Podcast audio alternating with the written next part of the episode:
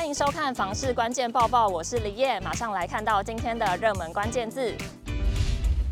今天的热门关键字就是台北市，还有房价。我们常常都会说台北市寸土寸金嘛，那你知道到底是哪一条路上的含金量最高吗？从实价登录看到近一年台北市的房价，我们就发现最贵路段是每坪单价超过两百万元的中山区直福路，含金量是第一名哦。再来第二名是大安区和松山区的市民大道四段，平均单价每坪一百七十一万元。接着依序是大安区建国南路二段、中正大安区信义路二段、中正区罗斯福路一段。那第一名的直福路到底有什么特色跟厉害的地方呢？直福路是在大直从化区内，周边呢有很多豪宅啊、高级饭店、大型商办，生活还有商业机能都算是很发达。除了交通很方便之外，还有高比例的公园绿地，优良居住环境，很是受到高端消费族群的青睐。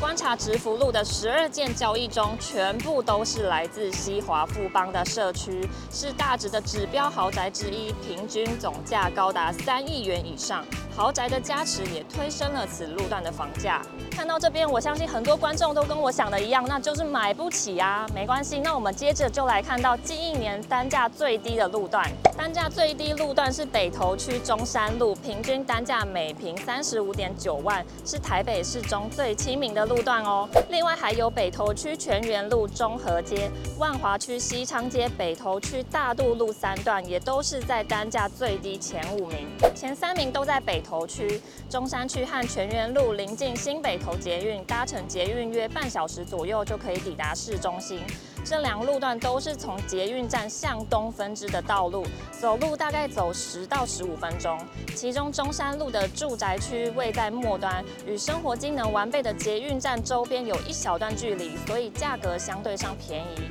两路段远离城市喧闹，环境清幽，平均总价约一千万元，适合偏好亲近大自然的购物群众。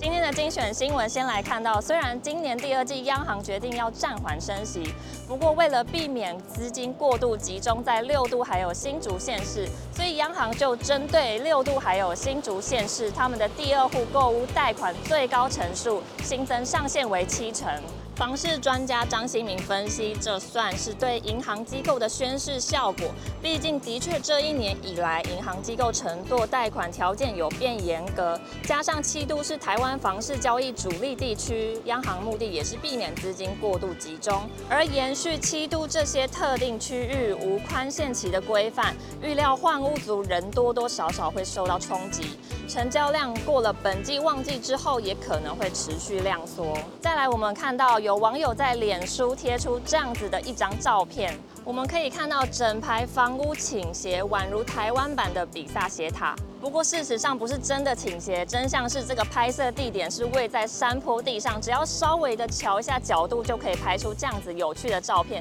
引发不少话题。而拍摄照片的地址是位在新北市新店五峰路山上。实际上，好房网实价登录查询该区域房价，住宅平均成交单价为五十万元，大楼五十七点七万元，公寓五十三点三万元。